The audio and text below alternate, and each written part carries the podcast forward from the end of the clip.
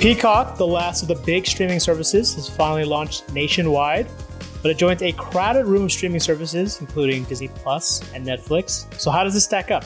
I'm Roger Cheng, and this is your Daily Charge. Thankfully, I don't have to answer that question because with me is our media expert, Joan Solsman, and software and services reviewer, Allison DeNisco Rayome. Welcome, both of you. Thank you. Yeah, thanks. All right, uh, so Joan, I'll start with you. Peacock is live after having launched in uh, beta mode to Comcast users uh, a couple months ago. So, so give us a lay of the land now. What does the streaming wars landscape look like? This is basically the last of the big new services to land, at least as far as we know. We had Apple and Disney Plus come in November. Then we had, you know, depending if you consider it big or not, Quibi came in April, followed by uh, HBO Max in May. And now finally we have Peacock. And it's a little bit different than the rest of those because it not only is it has, you know, like big budget originals, a big back catalog, like most of those other services do, but it's also doing some other things that are zigging a little bit when the other zag. It has, it's going to have live news, um, live sports, other sorts of news and sports, replays, highlights, that kind of thing. And it crucially has a free tier. It has a tier with advertising where you can watch about two thirds of the catalog just by signing up and not paying anything. There are ways that you can take out the ads and unlock the full catalog if you want to pay, but having that sort of on ramp, that free just sign up and start watching thing, it's something that these other big services in the streaming wars haven't tried yet. Yeah, I mean, just sort of generally speaking, uh, we can talk about the free tier in a bit, but in terms of these other players out there, have any kind of emerged as like a must-have service to rival Netflix? Certainly, the streaming service, the new streaming service that's landed with the biggest splash by far is Disney Plus. One media analyst, you know, when it launched last year, there was one media analyst, a widely followed one, who called it one of the greatest product launches of all time. to give you a sense, um, you know, I track Google search trends around these launch dates. And the Google search trends for Netflix are a good baseline. You know, it's established, it's always very popular as a search thing. It gives you a good baseline of how other services stack up in people's search interest. Most of these other services, they haven't crossed the level of Netflix search interest, even on launch days. Whereas Disney Plus, like, quadrupled the amount of Netflix search interests on its launch day. Now it's come down since then, but among these new services, Disney is the one to beat, and nobody has even come close so far. Gotcha. All right. Well, Allison, you've been testing out the service. How has the experience on Peacock been? Overall, I've been having a really positive experience with Peacock so far.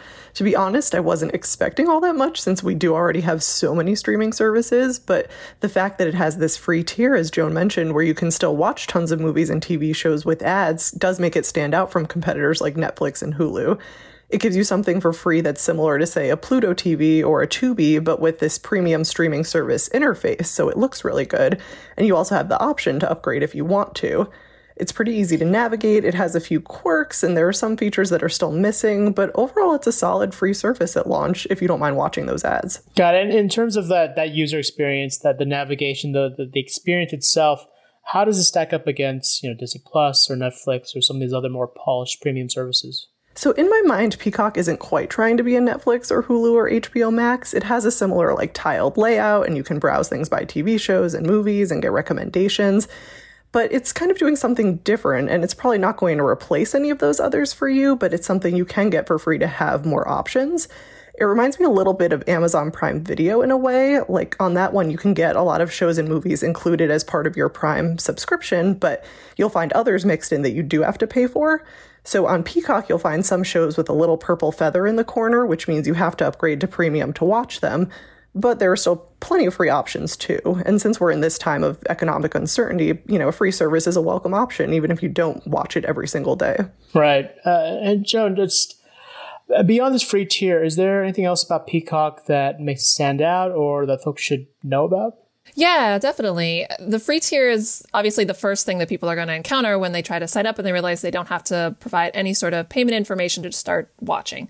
Um, but beyond that, you know, being in the pandemic, there's a lot of things that Peacock wanted to have available right now for its launch that aren't going to manifest really until next year or later. For example, the entire reason that it's launching right now in the middle of July is that originally Peacock, which is um, NBC's streaming service, thought they'd be able to piggyback on all the interest in the Olympics that should be happening right now.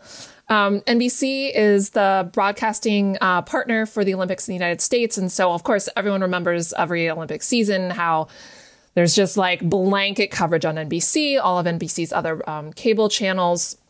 But because we don't have that until next year, that's a huge sort of driver to get people interested and knowledgeable that the that the service exists that just doesn't exist right now.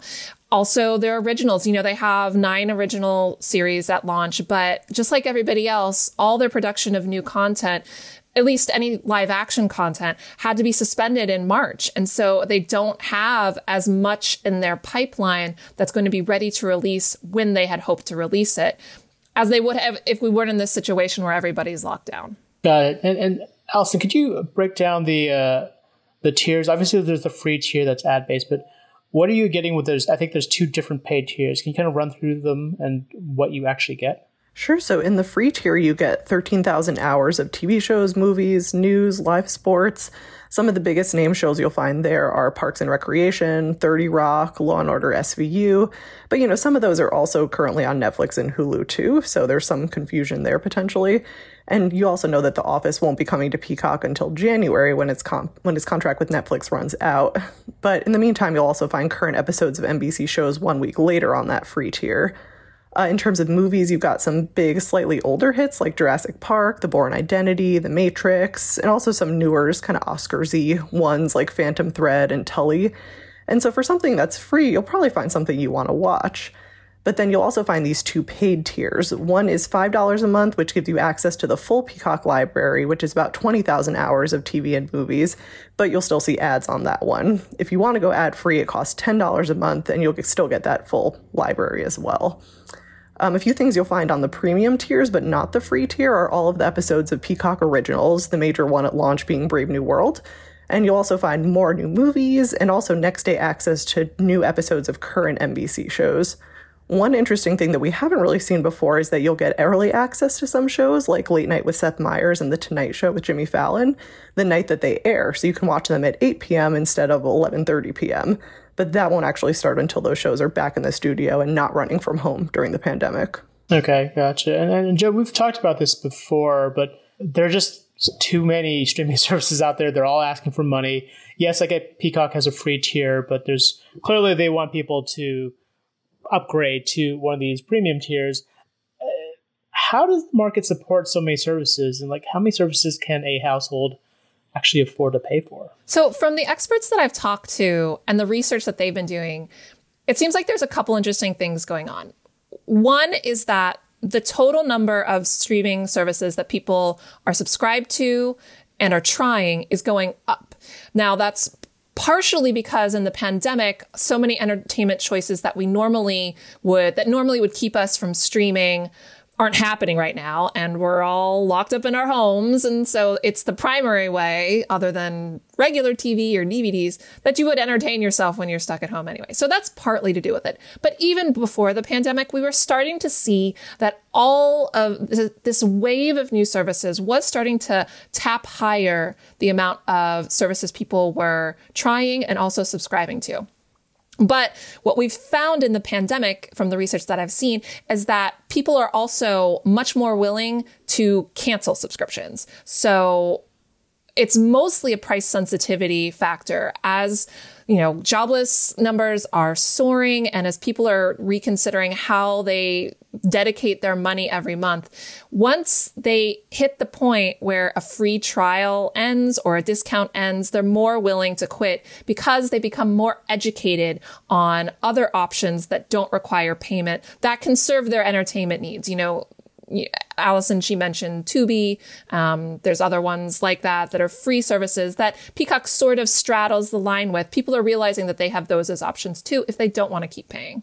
Gotcha. And then, uh, Allison, in terms of your, your experience so far, what are some of the biggest lingering issues or holes in the service? So at launch, Peacock is still missing a good number of features that the other big streaming services have. Like you can't create different profiles, you can't download shows on your phone or tablet, and there's still no support for 4K HDR or Dolby Atmos. All of these are on Peacock's roadmap for the future, but it's kind of disappointing that we don't get them right away. Probably the biggest issue right away might be that you can't watch Peacock on Roku or Amazon Fire TV. We saw the same thing happen with HBO Max's launch in May, so those customers are kind of out of luck unless they want to download it on a mobile device or somewhere else. Gotcha. So um, still, still some holes in the service. Um, I guess just looking ahead, and it's a question to both of you: uh, How do you sort of see the the streaming wars play out over the next couple of months? It might be that might be even too soon to make an accurate prediction or any kind of prediction, but I'm curious how you think this all shakes out uh, over the, I guess, the coming years, really. Yeah, the next few months won't tell us much just because everything, not only in streaming video, but everything in the world is operating in such an extraordinary set of circumstances right now. So the next few months probably won't tell us the winners or losers. But over the course of the next few years, we're definitely going to see which services made the right bets, pouring billions of dollars into these new services, and which ones dropped the ball and didn't get it right. Clearly, I'll like, I have no problem calling it right now. Disney Plus is fine. Disney Plus is going to be around.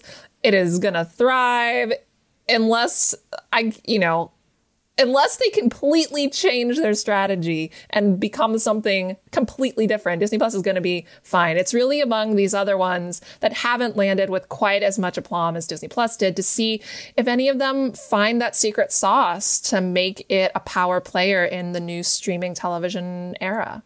No, I totally agree with Joan. And I think in terms of Peacock specifically, I foresee it keeping a good number of people interested in that free tier. I'll be curious to see how many actually make the jump to that paid one, especially for $10 a month. But I think it also depends on if any of the original series really become a breakout hit like The Mandalorian did on Disney Plus. But we'll see. There you go. All right. Well, thanks to both of you for joining me. If you have any questions about Peacock, drop us a line at the Daily Charge on Twitter. You can check out all of our Peacock coverage on CNET.com for the Daily Charge, I'm Roger Cheng. Thanks for listening.